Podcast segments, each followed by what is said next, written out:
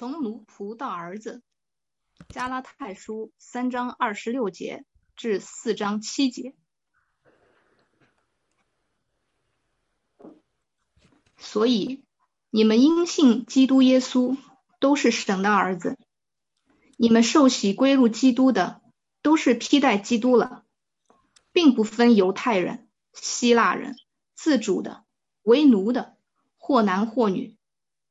因为你们在基督耶稣里都成为一了，你们既属乎基督，就是亚伯拉罕的后裔，是照着应许承受产业了。我说那承受产业的，虽然是全业的主人，但为孩童的时候，却与奴仆毫无分别，乃在师傅和管家的手下，只等他父亲预定的时候来到。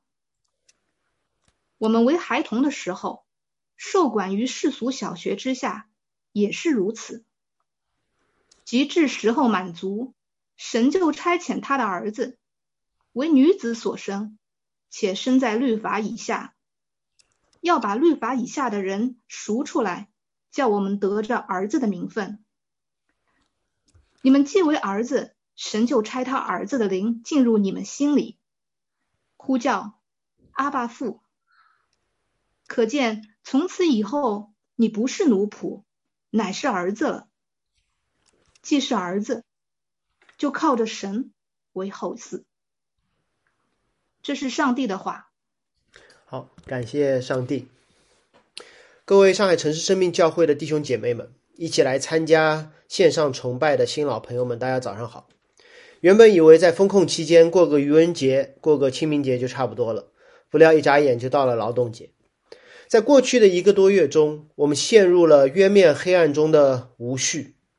我们实践了以色列人在埃及一般的坚忍，我们看到了人心的刚硬，我们经历各种群体之间上下左右的撕裂，城市的管理者和市民撕裂，社区的管理者和居民撕裂，防疫中心的人和病人或疑似的病人之间也产生了撕裂。甚至邻里之间因为关在一起太久了，我们也撕裂了。但即便如此，发布会直播过程中偶尔开放的留言区，一段又一段流出的电话录音，朋友圈那些高频转发的视频，其实也在暗示了一种修复撕裂、彼此和好的方向。注意，我说的是方向，不是方法。让我帮助大家回忆一下这些底层声音所指出的方向是什么。当发布会上领导说食物保供的时候，骂娘的留言只能宣泄情绪，带来对抗。但有一些留言指出了方向。有人说：“请领导拿出手机来登录一下你的叮咚买菜 APP，给演示一下吧。”这不是情绪的宣泄，而是希望对抗的双方站在同一角度来看待当前的情况。当居民打电话给居委，给一二三四五投诉的时候。对抗的情绪是怎样结束的？不是有菜送到了门口，不是把人带到了医院，而是接电话的人说：“我也很难，一天天被捅，不知何时是个头。我也很多天没有回家了，我也怕成为中队长被带走。”而打电话的人呢，在愤怒之后显出了惊人的善意。有人会说：“我也没怪你，你也尽力了，你一天天接这样的电话，一定心里不好受。”而那些重温上海霓虹车初上、车水马龙、欢声笑语的镜头，让互撕互黑的人都一起点上一个赞。是什么让我们在短暂的时空中暂时的和好？不是让我们抢了菜，不是我们看上病，不是回到街头，而是我们同时意识到，面对的是同一场战争，盼望的是同一个新世界。原本面对面对抗的敌我双方，就暂时因为这样的共识而成为肩并肩的同行者。面对加拉太教会的撕裂，保罗告诉他们：不是让外邦人遵行律法变成犹太人，不是废掉奴隶把奴隶变成工人，不是通过女权把女人变成男人来解决你们的撕裂，是信耶稣，脱离死亡，成为神家里的儿女。这。是永恒的解决之道。今天我们继续看加拉太书，保罗通过两方面的教导来促成加拉太教会的合一和圣徒的见证。首先，保罗告诉他们，是所有的人都可以成为神的儿子；其次是所有的人都是从奴隶变成儿子。这个过程的对象是所有的人，而这个过程是奴隶变儿子。这是我今天要分享的两点：所有的人成为神的儿子，所有的人从奴隶变成神的儿子。让我们进入进入经文，先看保罗关于所有人的教导。三章二十六节，允许我用原文的语序来读给大家听：你们所有的人都是神的儿子。然后加上两个介词短语，通过信心在基督里。让我做一下阅读理解：你们所有的人，哦，就所有这个在中文翻译当中用一个都一笔带过了，而原文语序当中是第一个词是用来强调，不仅是加拉太教会里的加拉犹太信徒，也包括外邦信徒。可能你们有许多不同之处，吃饭的习惯不同。身上的记号不同，原生家庭不同，社会地位不同，但保罗说这些不同都存在，我知道。但现在你们都是神的儿子。神的儿子怎么理解？是变成神了吗？是变水为酒，水上行走，是瞎眼看见，瘸腿行走了吗？不是的。儿子这个词在罗马时代有一些特殊的含义。首先，儿子代表一种身份。不仅是罗马，在整个圣经历史当中，你的身份是如何被定义的？不是你的工作。如果那个时候有人问你是谁，啊，我说我是一个码农，我是一个会计，我是一个律师，我是一个销售，我是一个企业的管理者。那今天来看，我会说你是一个马克思主义者，因为你以你的劳动来定义自身的价值。而放在罗马时代，当你这么称呼自己的时候，你多半是一个奴隶。因为只有奴隶会用工作的内容来给自己下个定义。最近我给朋友写 email 的时候，常常落款是“风控上海中的知识”。我的环境成为了我定义的因素，而当罗马人说我生在凯撒奥古斯都统治的第三年，意味着他对环境的经历定义了他。这些都不是圣经对人定义的方式。一个彻底自由的人，不被他的工作所定义，不被他的环境所定义，他的身份来自于他的家谱，因为他家谱的源头是神按照自己的形象造人。这就好像一台苹果电脑被买回家之后。啊，各种装软件、删程序，在闲鱼上易主换手，甚至期间还被一个主人装了一个 Windows 系统，越跑越慢，风扇音响、风扇声音响的让你都不好意思在线上开个话筒。这时你需要的不是加一个新的系统，加一个新的 App 叫系统优化，你需要的是送回原厂做初始设置。这样出厂设置之后，你的一切的精力都不再定义这台电脑。这是神的儿子在犹太理解中原本的意思。神的儿子意味着我之前之间所有的经历、所有的错、所有的对、所有的行为、所有的关系都不足以定义我。只有那起初创造人的那位神，给了我一个最重要的定义。其次，不是身份的问题，也包括了继承权的问题。儿子意味着拥有了父亲的产业。从当时罗马的法律上来看，儿子包括亲生的和领养的，而不论是亲生的还是领养的，都可以分享家庭财产的继承权。所以，当他们说我是神的儿子的时候，那整个旧约中所有应许给。他儿子神儿子的一切，包括亚亚当的全地，包括亚伯拉罕的全地，都成为了我们可以继承的产业。而最后成为儿子，意味着被这位父亲训练、管教，而期待越来越有儿女的样式，来反映出父亲的形象。而在这个过程中，不断经历纵向的父爱和横向的弟兄姐妹之爱。你们亲生的要去接纳那些被领养的，因此可以被归到同一个父亲的名下。加拉太人听到这里的时候，他们的想法可能是：保罗，你是让我们这些亲生的去接纳那些领养的吗？就好像我在教会里面谈及接纳的时候，有一些人会想到说：“哦，知识，你是让我们这些已经来了很久的人去接纳那些新来的人吗？你是让我们这些老上海人去接纳那些新上海人吗？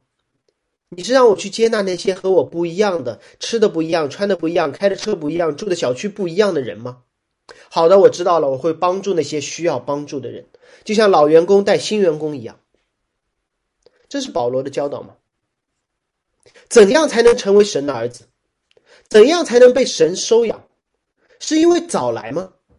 早来就是亲生的，晚来就是后养的吗？还是保罗在接下来说，你们所有的人受洗归入基督，就是披戴基督了？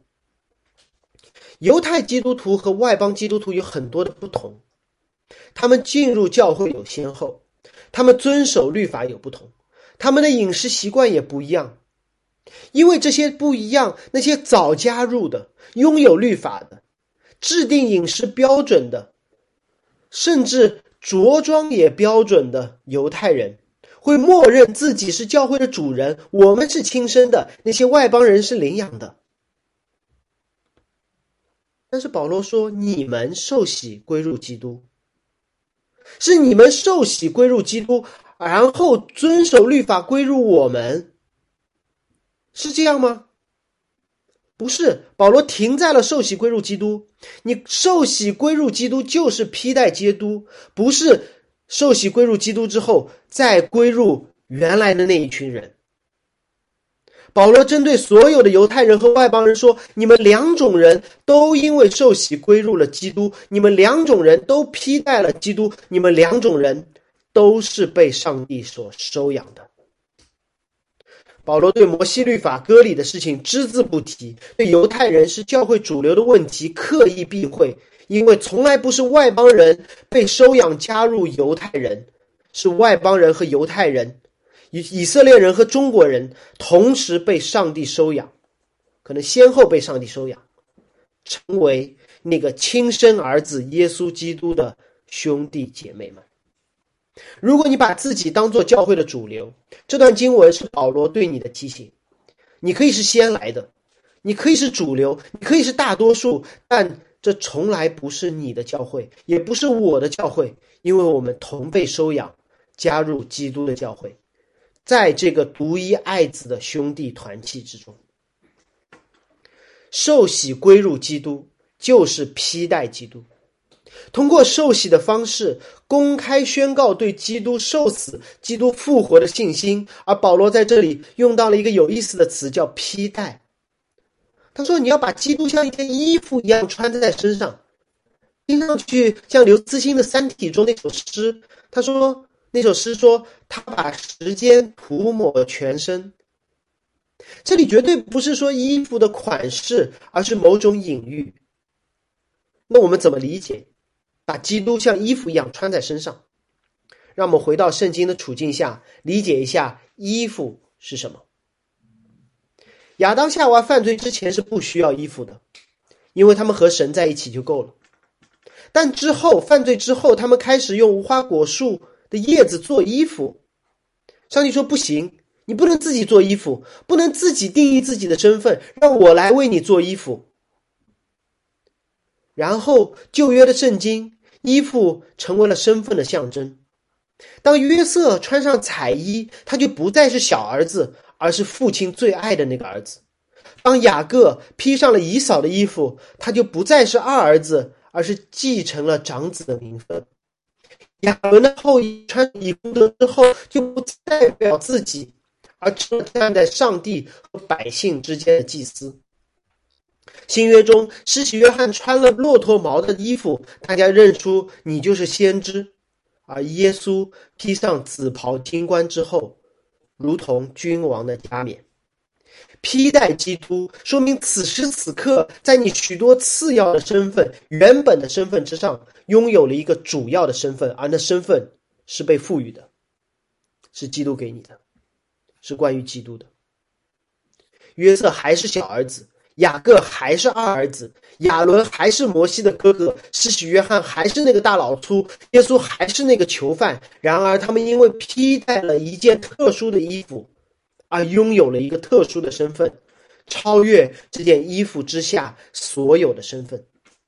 而我们的问题就在于把我们那些次要的身份当做了我们的主要身份。我们以为，当我们受洗的时候，我们在所有的身份上面增加了一个基督徒的身份。反正我们都把自己称为斜杠青年，多一个斜杠无所谓。当你受洗的时候，你拥有了一个在你所有身份之上，不因努力而得来，被创造天赋所赐予，通过信心。披戴基督的一个身份，如同上帝在亚当夏娃犯罪之后，给了他们一件衣服，告诉他们说：“你们的身份我来定义。你犯罪了，但我依旧认你为我最爱的儿子。”如同约瑟的父亲给他一件衣服，如同雅各被披上了被他母亲披上了以嫂的衣服，如同约拿丹。把那王的铠甲送给了大卫那样，上帝给了给了亚当夏娃一件衣服，说：“对你犯罪了，但是这件我所赐给你的衣服，给你儿女的名分，遮盖你们的罪。”而这件衣服在保罗口中就叫耶稣基督。而这种新的身份，给了这个多样性的加拉太教会一个彼此不同的教会，一个一种。一致，一种合一的可能，因为保罗说：“你们都是披戴基督了，不是按照你们每一个人的形象量身定做，而是你们所有的人披戴同样的衣服，如同参军入伍一般。”保罗在两章之前提过一句与基督联合的样式。保罗说：“现在活着的不再是我，乃是基督在我里面活着。”那么现在，保罗收到了一个外在身份的表现。现在你们看到的都不是我，乃是基督穿在我的外面。最近的画面，我们几乎每天会看到的画面，帮助我们理解什么叫披戴基督。那就是你下楼排队做核酸的时候。总有一些你的邻居在做志愿者，指挥排队、刷二维码、提醒某个楼可以下来了，给你一个小瓶子，说你是这组的第一个，然后会有一个医务人员捅你的喉咙，还有人会问你确认你的家庭住址。你知道这些大白衣服下面原本都是谁吗？你不知道的，可能有三甲医院的主治医师，也有街道医院、街道医院的护士。可能有小区那个开保时捷的大叔，也有常在对面楼里吼孩子的妈，可能是楼上退休的阿姨，可能是楼下搞直播的网红，你不知道的。但是因为他们穿上了这套衣服，他们被统称为大白，不显身材，不带 logo，几乎不露脸。这一刻，这件防护服给了这些人一个一样的、更重要的身份。保罗补刀说：“不分犹太人、希腊人，不分自主的、为奴的，不分男，不分女。”保罗提到了加拉太最大的三种人与人之间的分界：民族、种姓、社会地位、男女性别。这三件事是罗马帝国社会分裂的鸿沟，同样也是加拉太教会彼此隔开的高墙。在罗马，一个希腊人会这样感谢他的众神：“他说，感谢众神，我生来是动物，不是啊，是人，不是动物。我生来不是野蛮人，是希腊人。我生来是男人，不是女人。希腊人认为人有思想，动物没有。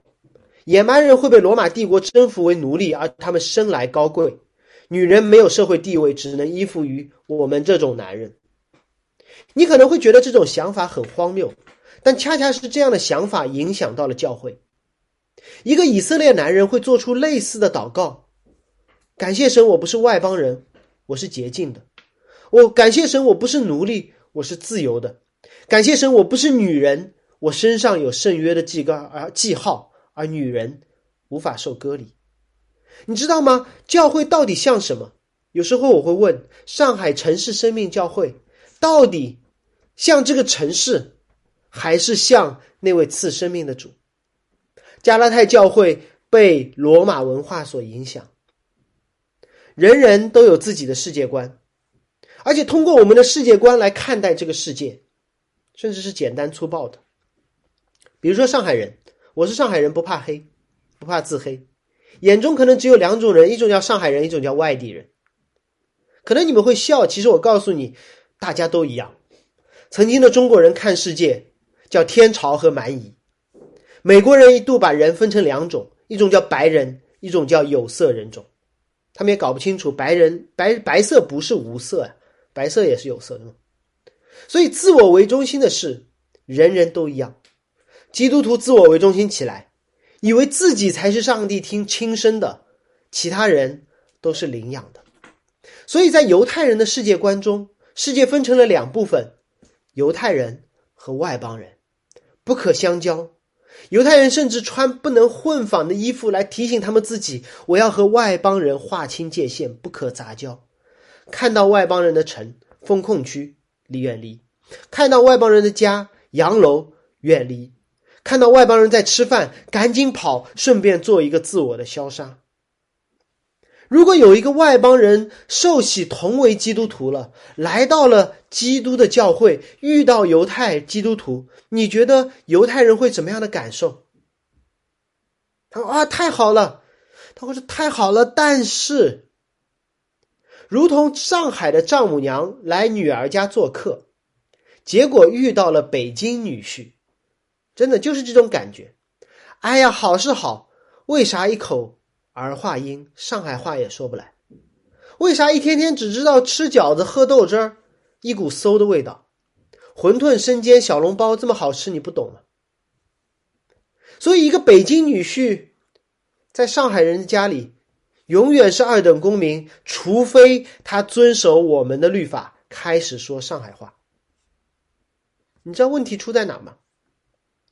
问题出在这个丈母娘，你不是一家之主啊，你是你女儿家的客人，你和你这个女婿都因你的女儿而一桌吃饭，你怎么就反客为主了呢？犹太人也是如此，当他们一直提醒自己，还好我不是希腊人，还好我不是奴隶，还好我不是女人，他会无知无觉的。把自己的地位放在了希腊人之上，放在了奴隶之上，放在了女人之上。于是，当他们在教会里看到了外邦信徒，看到了奴隶信徒，看到了女人姐妹的时候，他们突然忘记了自己这披戴基督的身份，而回想起他的种族优越感、他的社会优越感、他的性别优越感，而这样的优越感会把罪人。送上主人的座位，而彻底忘记基督才是之间教会的头，忘记我们已经披戴了那件基督的外袍，忘记我们都是被领养的。你知道吗？当我们披戴基督，却忘记自己基督徒身份，穿着基督却行着基督之下的那些身份的时候，这是一种灾难。甚至比你不披戴基督还要灾难。你们都看到了网上的那些视频，大白的那件防护服遮掩了这件防护服下面那真实的身份，于是柯基犬被打死了，于是救护车外的人被见死不救了，于是有些市民被群殴。一个旧的身份活在一个新身份的掩护之下，带来的伤害比原本更大，所以会有人在教会受到更大的伤害。所以保罗对基督徒身份下这些犹太主义深恶痛绝，他在从一开始就提醒他们：这不是福音，这是咒诅。你们在基督里都成为一了，为什么还要去强调那些不同之处呢？基督的身份，基督徒的身份，如果掩饰了我们本，我们如果拥有了基督徒的身份，却在强调那些不同，那么这福音将会变成一种咒诅。让我就保罗提到的另外两个对比多说两句。自主的为，这是指的奴隶主和奴隶说的。很多自由派的学者、左派人是很不喜欢保罗。他说：“你为什么不直接把奴隶制给废了？”同样是这批人又很喜欢保罗。他说：“保罗太好了，你为女性发声。”然后他们继续读圣经，发现他们又很讨厌这个保罗。他说：“你明明为女性发声。”却让姐妹在聚会的时候不要发声。你大概知道这种对保罗又害又人恨的人是怎样的一个情况？他们希望保罗谈论政治制度，希望保罗搞平权运动，但保罗又让他们失望，因为保罗没有搞政治革命。保罗让姐妹和弟兄在教会里面有按照圣经的秩序，因为传道人任务是传福音，不是搞运动。换做今天，我作为一个传道人的应用，我可以直接的告诉你：如果你有天问知识，你觉得应该清零还是躺平？我不知道的。我只知道底层的百姓、基层的干部、顶层的领导都需要福音，都可以因爱上帝而彼此相爱。至于怎么做核酸、怎么打疫苗、按照怎样的顺序解封，这不是传道人的责任。但我相信，如果不同岗位的人，自上而下，自上自下而上。如果他们都能听到福音，看到盼望，都因被上帝接纳而彼此接纳，都因被上帝所爱而彼此相爱，今天的上海不会是这样的。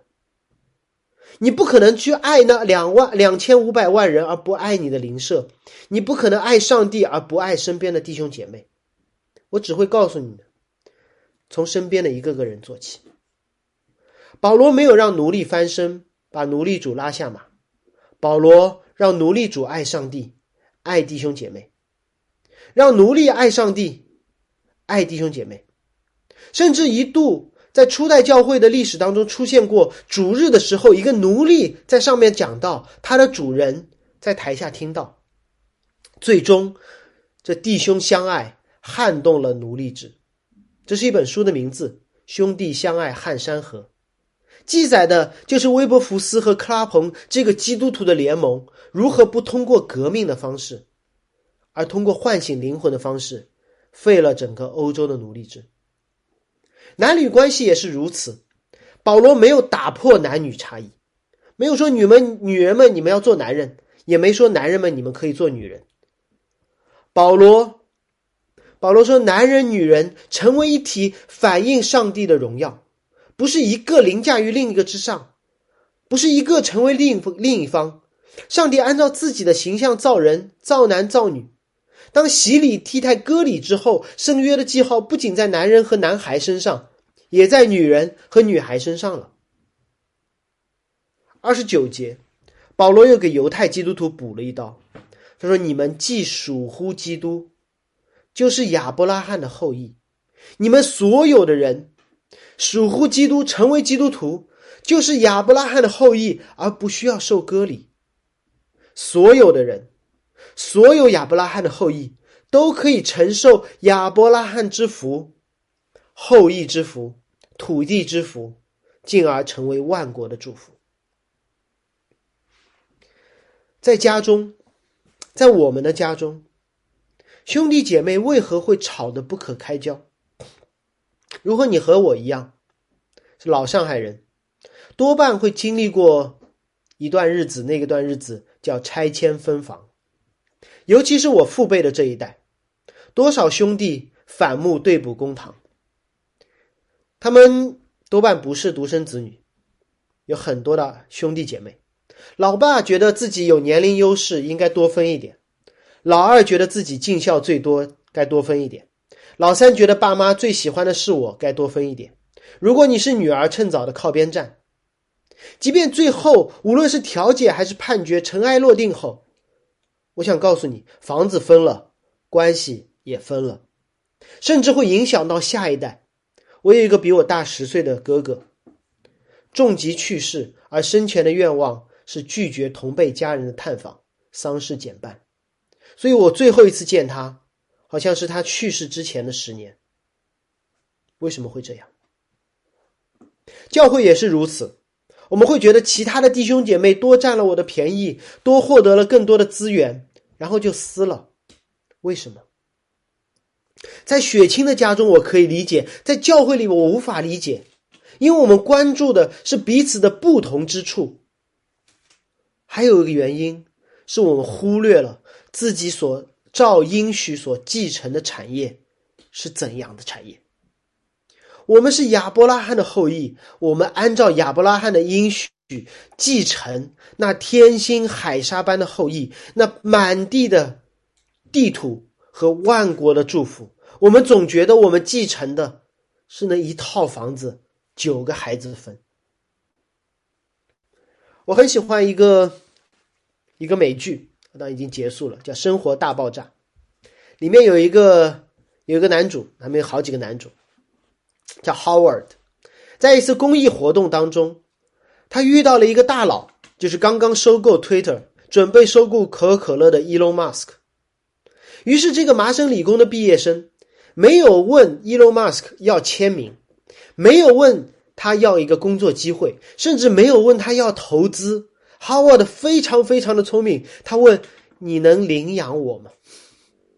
你能把我领养做你的儿子吗？”因为他知道伊隆的财富有多少。如果伊隆马斯克领养他，他会介意伊隆马斯克多领养几个麻省理工的、加州理工的、华东理工的、上海理工的毕业生吗？他不会介意的。他会因为吃喝的小事和其他几个同被领养的弟兄们吵架吗？不会的。为什么？是因为他们不同吗？是因为他们相同吗？是因为他知道领养他的人有多富有，让我们争吵的事太小太小了。听保罗在罗马书当中怎么说，我们承受的产业有多少？罗马书八章三十二节说：“神既不爱惜他的儿子，为我们众人舍了，岂不把万物都和他一同白白的赐给我们吗？”所以想想那些把我们分离的利益。和想想上帝要赐给我们的产业，我们那些争吵其实是何等的荒谬。我们觉得自己浪费时间，上帝赐给我们永恒的生命；我们觉得孤独没朋友，上帝赐给我们他的儿子；我们觉得工作没有意义，上帝会把亚当那治理全地的任务交给我们。我还记得有一次。有一个弟兄突然发消息给我，问我说：“最近怎么样？”哎呀，我说事儿太多了，情绪有点差。具体什么事，现在我已经想不起来了。总之就是情绪很糟。那个弟兄随口说了一句：“能有啥事儿？”如果他停在这里，这只是一句隔靴搔痒的安慰。但他多补了一句：“他说，芝士，你知道吗？永生永死之外，没有大事。”永生永死之外，没有大事。上帝施行的拯救，上帝赐予的身份，上帝应许的产业，实在太大了，大到一个地步。我们彼此的不同，我们眼中的大事，我们三十天、四十天、五十天的风控，神说真的都是至暂至轻。我们需要的不是马上解封，我们需要的是看到那永恒的产业。人类最大的差异。人类最大的差异，在这永生永死面前，是六西格玛以外的误差，不足以区分我们彼此。就好像当我们一起披戴基督了，好像我们一起穿上大白的防护服了，谁会注意谁画了腮红，谁没刮胡子，谁穿假指托，谁戴百达翡丽？没有的，不要让这些不同而撕裂了基督的身体，就是教会。那么，成为儿子要经历怎样的过程呢？犹太人似乎走了一条遵守律法、认识基督的路，那外邦人是否也要遵守律法来认识基督呢？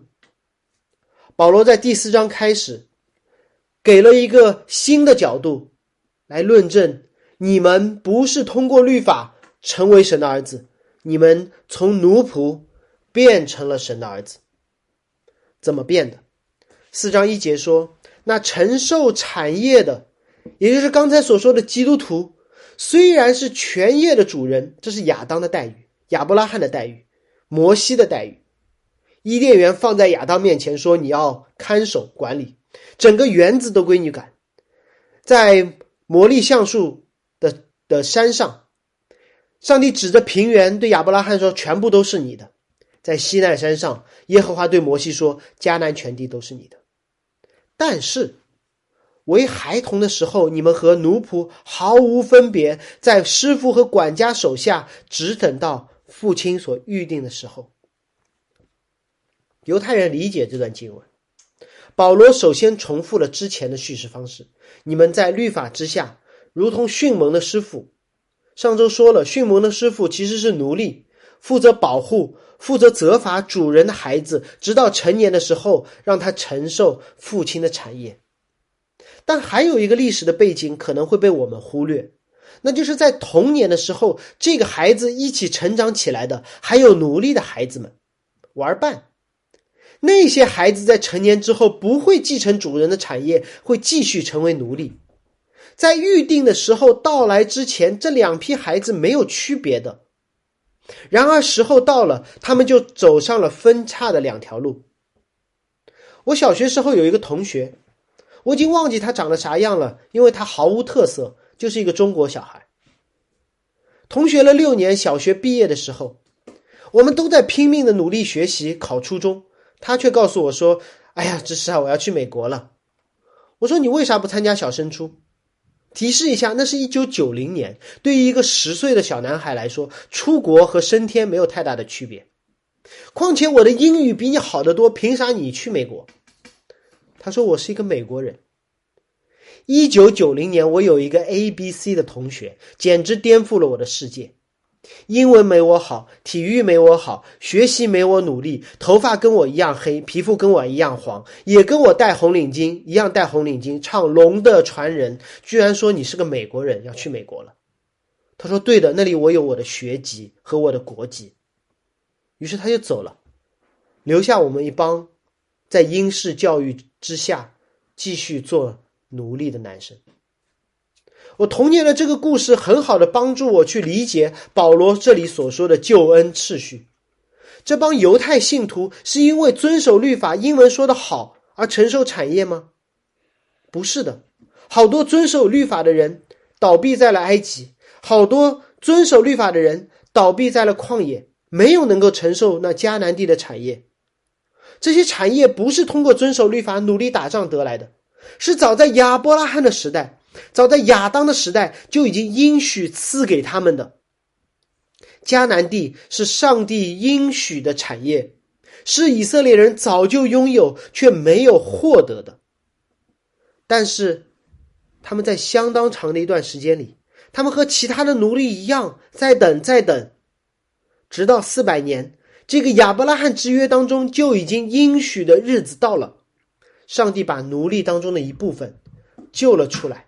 显明这批人曾与奴隶毫无分别，而此刻他们拥有了，此刻他们显出了他们是儿子，要继承早在万古之先就已经赐给他们的产业了。我再举一个例子，帮助你们理解儿子的名分、得救的恩典是早早预定给我们，是当耶稣救赎临到我们的时候显现出来的。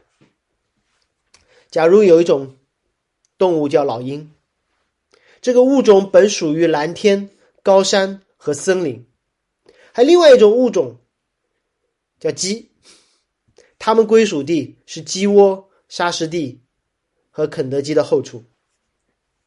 结果有一天，你得到了十个蛋，被告诉里面有一些会孵出小鸡，有一些会孵出小鹰，你就会问我说：“我怎么知道？”我只能告诉你，对不起，此时此刻你不知道，孵出来了你才知道。小鹰和小鸡，它们孵化温度、湿度、时间都差不多，于是你按部就班的人工孵蛋，二十多天后破壳而出，结果发现，哎，长得还都差不多，都是这种毛茸茸的、光秃秃的、湿哒哒的东西。我会告诉你，喂它们。小鸡和小鹰刚开始吃的时候差不多。碎米和虫子，然后你喂啊喂，喂啊喂，突然发现有几只越吃越多，越长越大。终于有一天，你对那几只长成鹰的蛋说：“去吧，去属于你的蓝天、高山和森林。”而对那几只长成鸡的蛋说：“烤的好吃呢，还是煲汤补一补？”这就是我们的得救的过程，而我们所能做的，就是对每一只蛋，去传讲那个可能让他们成为鹰的，可能显出他们是鹰的，那死而复活的福音。成为基督徒不是努力换得的。是上帝在创始之初就预定的，在你在母腹之中就认出你的，不是你在律法下表现好换来的。可能有比你吃的更多、跑得更快的小鸡，但那不会让它成为在蓝天中翱翔的鹰，只能让它成为一个更有嚼劲的鸡而已。只有当福音传给我们的时候，就显出了神儿子的 DNA，一飞冲天。而奴仆的阶段，不仅是以色列人在埃及遵守律法的那个日子。保罗说：“我们所有的人，为孩童的时候，受管于世俗小学之下。这些世俗的小学，可以指摩西的律法，也可以指摩西时代埃及人的奴役，也可以指下一周我们指到的加拉太的风俗。世俗的小学，总之是一切没有恩典。”不带来救赎的信仰体系。这么来看，犹太人和外邦人，他们在接受基督之前，本质上都是奴隶，要么是摩西律法的奴隶，要么是外邦文化的奴隶。到了一个特定的时候，他们有一些人听到那死和复活的福音之后，他们就显出自己是那承受产业的儿子了。什么时候？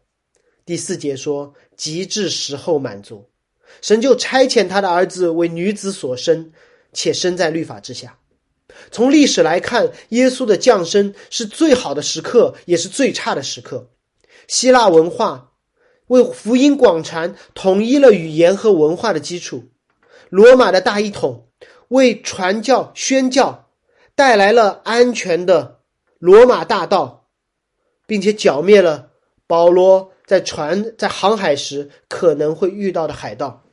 无论是外邦人还是犹太人，他们要么去厌倦了所有他们膜拜的古老众神，埃及、罗马人甚至开始拜起了喂食之神，而犹太人也会问：这律法我要守到几时呢？这时，神差遣他的儿子为女子所生，他是神的儿子，他是人所生的，他按照神的形象所造。他应验了女人后裔要伤蛇的头这个犯罪之后最古老的应许，甚至这个儿子身在律法之下，这个来拯救我们的人，必须每天和我们一起刷 A P P 抢菜，和我们一起做核酸捅捅喉咙，和我们一起经历山区的管理，拯救我们的人知道我们，他不仅是我们的拯救者。还是我们的兄弟，是我们的朋友。耶稣基督，一个原本自由的人，进入了空风控区，要把律法以下的人赎出来，叫我们得着儿子的名分。赎出来的概念，我多次用巴拉巴，就是耶稣赎出的那个罪犯的例子来帮助大家理解：一个无罪的人成为有罪。进入监狱，才能把一个有罪的人换出监狱，来到那自由的天堂天空之下。但如果你只是停在这里，你轻看了上帝的恩典。让我用继续用巴拉巴的故事，这个罪大恶极之人被神之于法，等待判刑，结果被一个查不出有什么罪的耶稣换出了监狱。狱卒告诉巴拉巴。我们都想钉你十字架，无奈我们要遵守罗马法。他死，你就必须活，走走走，该干嘛干嘛去。这时巴拉巴得救了吗？得救了。他彻底得救了吗？没有。他走出监狱不明一文，拥有的技能就是打家劫舍。如果拯救只能帮他洗白出狱，那这拯救并不完整。这拯救只是把一个会犯罪的人、没有产业的人丢到社会上，他所能做的是继续犯罪，伤害更多的人。而这时会有一个律师来找巴拉巴，会问他：“你是巴拉巴吗？”“对的，是我。”我告诉你一个好消息，你被伊隆马斯克给领养了，你现在的名字叫巴拉巴马斯克了。哇，他很有钱是吗？没错，他是世界首富，你有喝不完的可乐了。他会不会搞错？不会，他知道一切关于你的事情。他会不会反悔？毕竟我做了这么多伤天害理的事。不会，说了，他知道你有多糟。而且他所立的约，上周之事说过了，属于遗嘱类的文书，不会更改的。所以你的意思是我刚刚出死入生，现在就成了世界首富的儿子，要继承他一切的产业吗？是的，先生。所以你不需要再犯罪了。路加福音十五章，那个悔改的儿子原本希望靠自己生活。他知道他的父亲有能力养他，他知道他的父亲爱他、接纳他、接待他。他也清楚自己得罪天地和他的父亲。面对这巨大的鸿沟面前，他说：“我希望我的父亲把我当故宫来看，这样我的心里舒服一点。”但是他遇到的是更大的恩典。他的父亲说：“我才不要把你当故宫呢！我给你披上代表儿子身份的袍子，戴上继承家业的戒指。”这位父亲去亲吻那吃的猪食变得不洁净的嘴唇。这个儿子死而复活，失而复得，我们当欢喜快乐。我怎么知道我继承了这一切？看十字架，你所继承的这一切。都已经被买单了，看空坟墓，死里复活成为了真实。同时，上帝还拆了他儿子的灵进入我们的心，让我们呼叫阿爸父。上帝不仅用十字架以真实的历史证明了我们得救得儿子的名分，还拆了圣灵，让我们在情感上称呼他为阿爸父。这不是一个普通的称呼。是孩子对父亲最亲切的呼喊。我举一个例子，让你们明白圣灵的工作如何在我们开始相信我们被上帝收养之后，成为一个同行者、一个保惠师，在我们的经历中，使我们的情感生出更深的对这位父亲的爱。好像我主持过许多次的婚礼。在婚礼上有一个环节，就是新郎要管新娘的父母叫爸妈，另一方也是如此。叔叔阿姨的称呼改口叫爸爸妈妈不是件容易的事，因为我们之前都叫惯了。但是当这个预定的时刻到来了，新人要进入一个全新的关系了，新郎这时会按照一个历史的真实，在理性上改口，爸妈。从圣经的角度，他们成了对方家庭收养的儿子和女儿。接下来就是圣灵的工作了，不像十字架那样触目惊心，而发生在每天的日常。对老人的照顾，被老人的帮助，帮老人抢菜，老人搭把手看娃，分享家庭的日常，获得长辈的智慧，时而成为吵架后的避难所。真的缺钱时，爸妈永远是慷慨的。于是，爸妈的称呼越叫越盛，不仅挂在嘴嘴里，不仅是因为脑子里面相信，还是从而是从心里带着情感，称呼我们的神为阿爸父。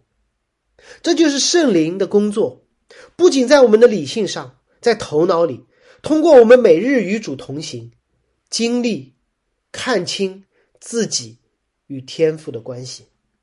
我们一生的起起伏伏，经历天赋一切的属性，十年、二十年，我们继续管上帝叫阿爸父，但期间我们的情感不再一样，和天赋的关系不再一样，我们彼此的关系不再一样，而这所有的一切，保罗最后说，都是靠着神成为后嗣，不是关于我们，而是关于上帝的恩典。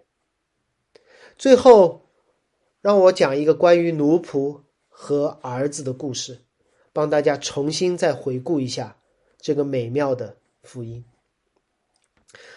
上周讲了呃维克多·雨果的悲惨世界，今天是马克·吐温的王子与平儿。可能很多人听过这个故事：两个长相颇为相似的男孩相遇，爱德华是王子，汤姆是乞丐。机缘巧合，他们互换了角色。爱德华流落街头，汤姆住进了王宫，互相去适应那个新的环境。可能你听过这个故事，被用来介绍基督替代性的救赎历史，但可能你会忽略这个故事的结局。那就是当爱德华王子重回王位之后，当汤姆重回街头之后，他们都不再一样了。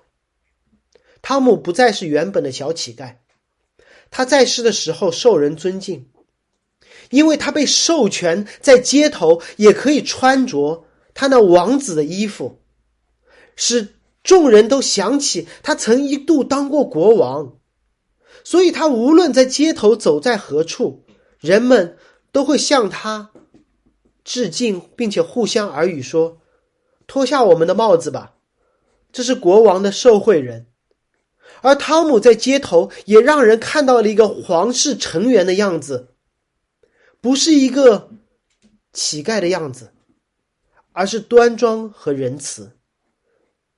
马克吐温这样描述汤姆的晚年：他非常长寿，白发苍苍，待人端庄仁慈，让人觉得国王就在就在街头。而那个曾经在街头生活过的爱德华呢？他成为了国王，他活得不算久，但他活得很有价值。不止一次，有一位大臣，国王的大臣，反对国王说：“你不应该这么宽大，你应该多定了一些律法，去管理我们的人民。”但是，但是这年轻的国王却把他那双同情的双眼转过去，对国对大臣说。让我们给他们恩典，而不是更多的律法。你知道什么是痛苦和压迫吗？我和我的百姓都知道。马克吐温最后这样写道：在那严酷的时代，爱德华六世在那几年在位的那几年，让人看到特别的仁慈和恩典。他像极了那位救主耶稣。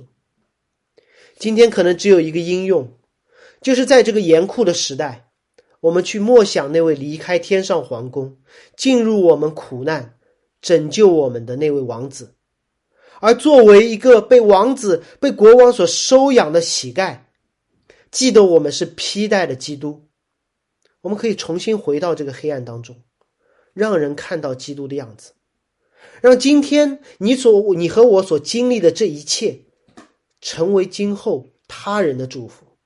毕竟我们要管理全地，让有人拿着圣经看到这群基督徒的时候，看到城市生命教会的时候，他们会说：“看呐，他们真的很像他们的救主。”我们一起祷告：主啊，谢谢你把我们从罪恶中赎出，谢谢你赎出了所有属你的儿女，一个也不少。谢谢你赋予我们管理这地的权柄，主求你训练我们成为你的样子，成为多人的祝福。求主借圣灵建立你的教会，让我们彼此同行，成为山上之城，在这严酷的时代，也能发出我们灵舍能够看到的光，因此带来生命，领众人和众人一起进入你天赋的国度，让城市生命教会。不被这个城市影响而失去生命，把复活的生命注入上海这座大城。奉耶稣基督名祷告，阿门。